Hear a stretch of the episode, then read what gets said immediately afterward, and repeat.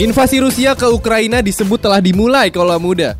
Barat menyatakan Presiden Rusia, Vladimir Putin, telah memerintahkan tentara untuk masuk ke dua wilayah pemberontak di Ukraina Timur, yaitu Donetsk dan Lugansk. Kaula muda, sutradara Hanung Bramantyo memamerkan tampilan perdana film Satria Dewa Gatotkaca. Teaser kurang dari tiga puluh detik itu menampilkan sedikit gambaran tokoh Gatotkaca yang diperankan Rizky Nazar. Dengerin Prambors News selengkapnya cuma di Prambors Radio, tempat anak muda mangkal. Get it on Play Store and App Store.